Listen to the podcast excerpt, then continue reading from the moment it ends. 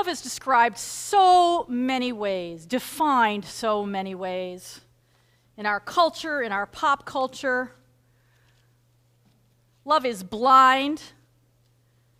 Love Love is difficult. Love will break your heart. Love hurts. Love stinks. Love is complicated. Battlefield. Hard to argue with any of those. And then here's this child who makes love so simple. We can work it out and have a baby named Bob.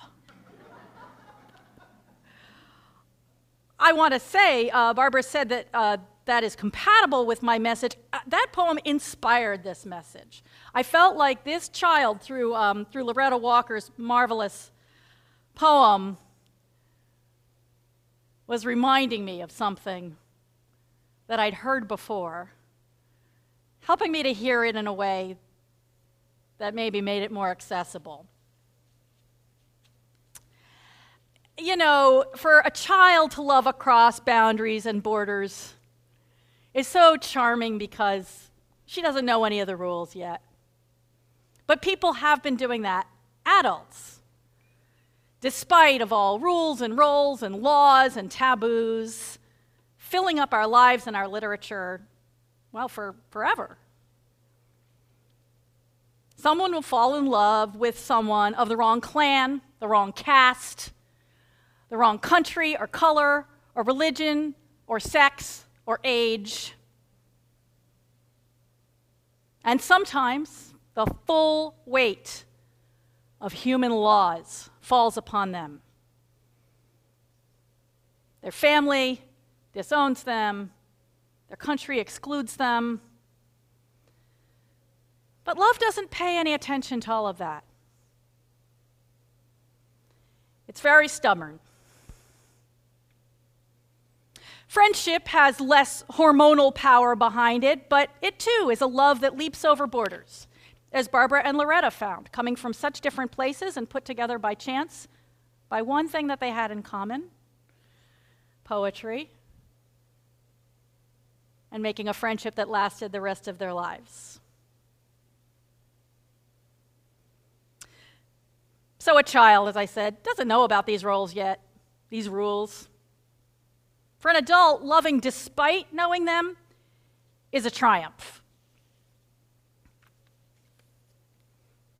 And here comes Advent, which means, you know, here comes the waiting time, the approaching, the preparation time in the Christian tradition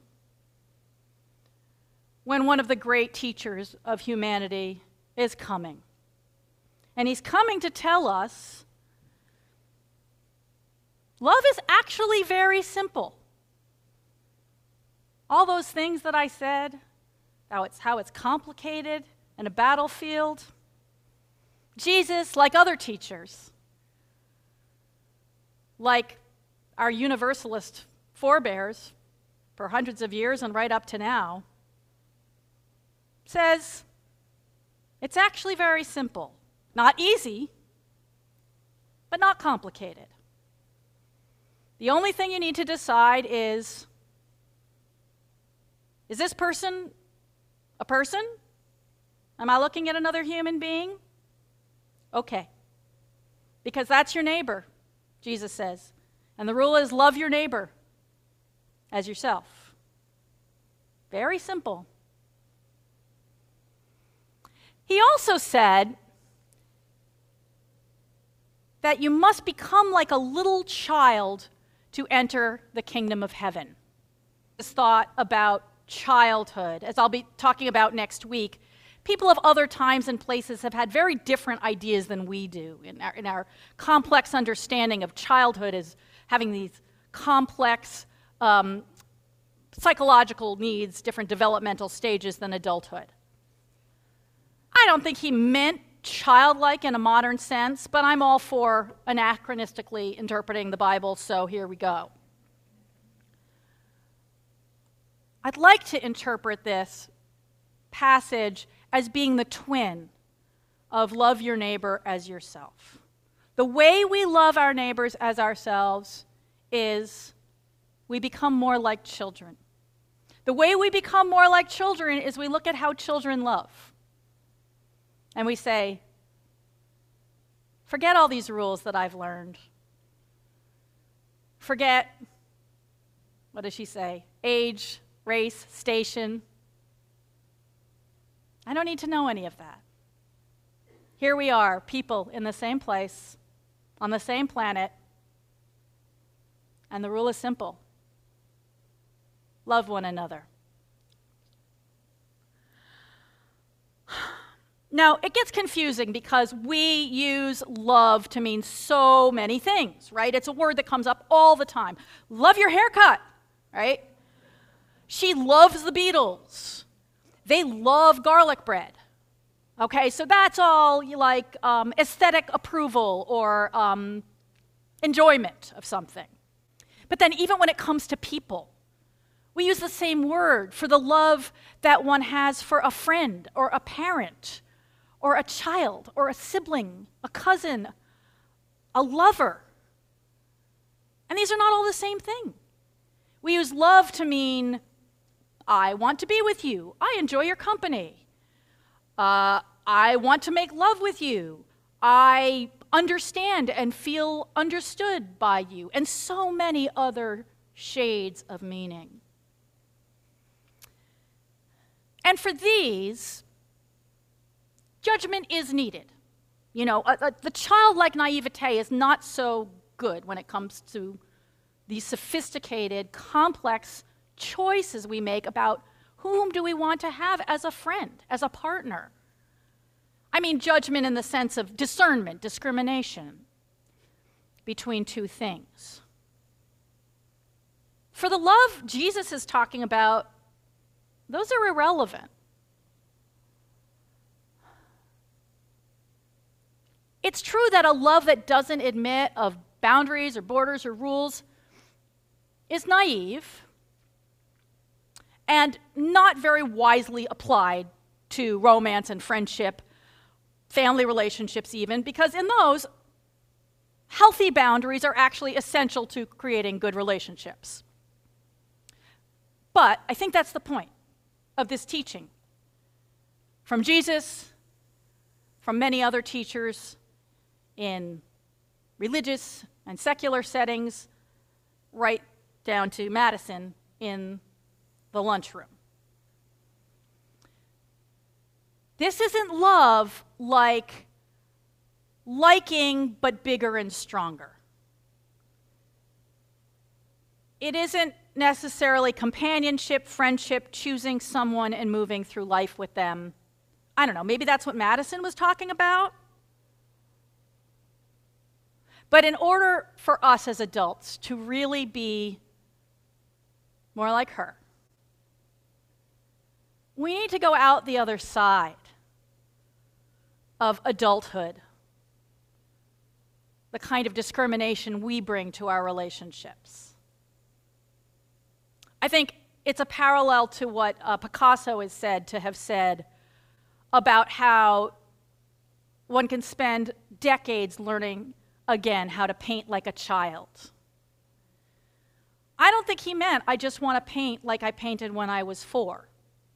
Okay, we're talking about Picasso and he was a genius, so maybe like I was two. Um, I think he's saying for an adult to paint like that requires all that knowledge and all that discrimination and knowing how to set it aside when it doesn't belong. And I think that's what we're talking about about this kind of love.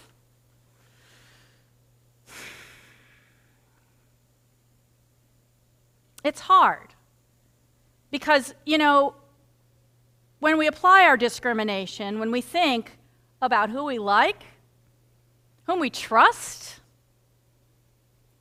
we realize there's a lot of people we don't like, we don't trust, we fear them, we might even hate them.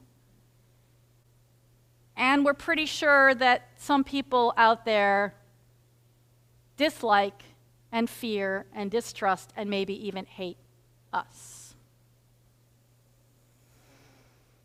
And those are the acid test, of course. Am I supposed to love them? Anti Semitism is on the rise. It's really scary.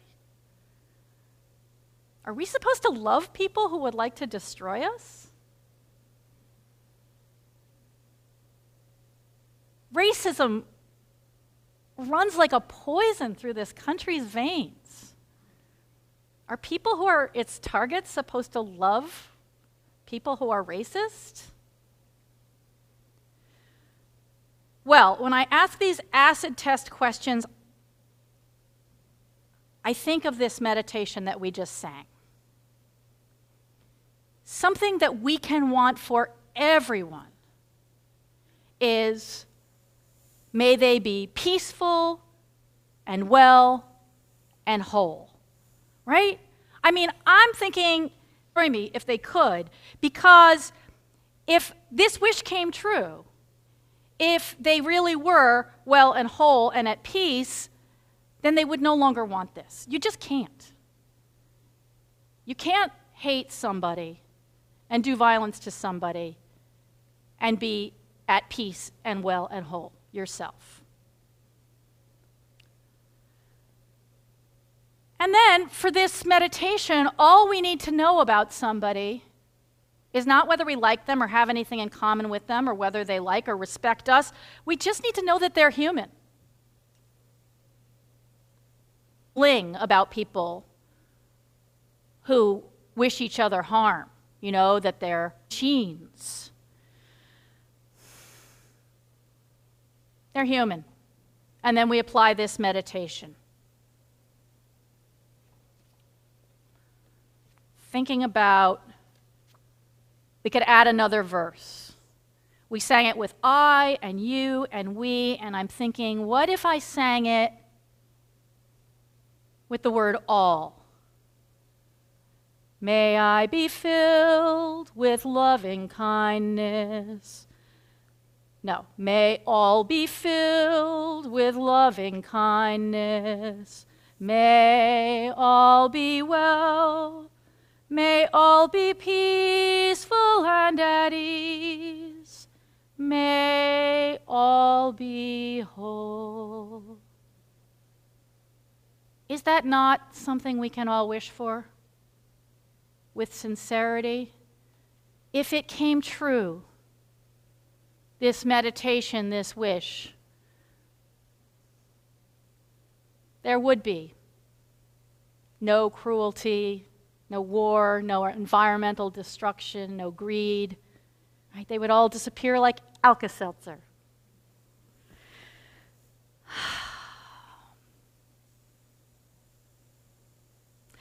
None of it's easy, as I said, but it's simple. That beautiful phrase in Loretta Walker's poem could we see only the simplicity of love? Could we practice that? Let's practice it right now. Each ourselves, in the, the privacy of our own hearts, think about somebody who's really hard for you to love. You don't like them, you don't trust them, you know all of it. You're afraid of them, When you know who that person is, see if you can say these words in your heart with their name in there. May this person be well. May they be peaceful and at ease. May they be filled with loving kindness. May they be whole. Let's try it.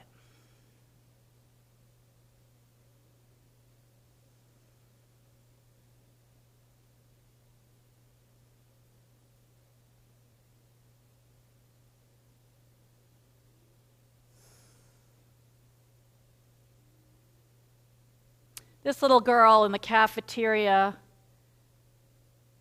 and her accomplices, Miss Walker and Jesus and so many others. They've given us that love, the light of that love. I'm thinking if we could practice this. When we encounter somebody who's hard to love, hard to like, if we could practice this meditation, would we not be grabbing that key, turning, opening that cabinet, and having that light of love pour out so that we could live in it?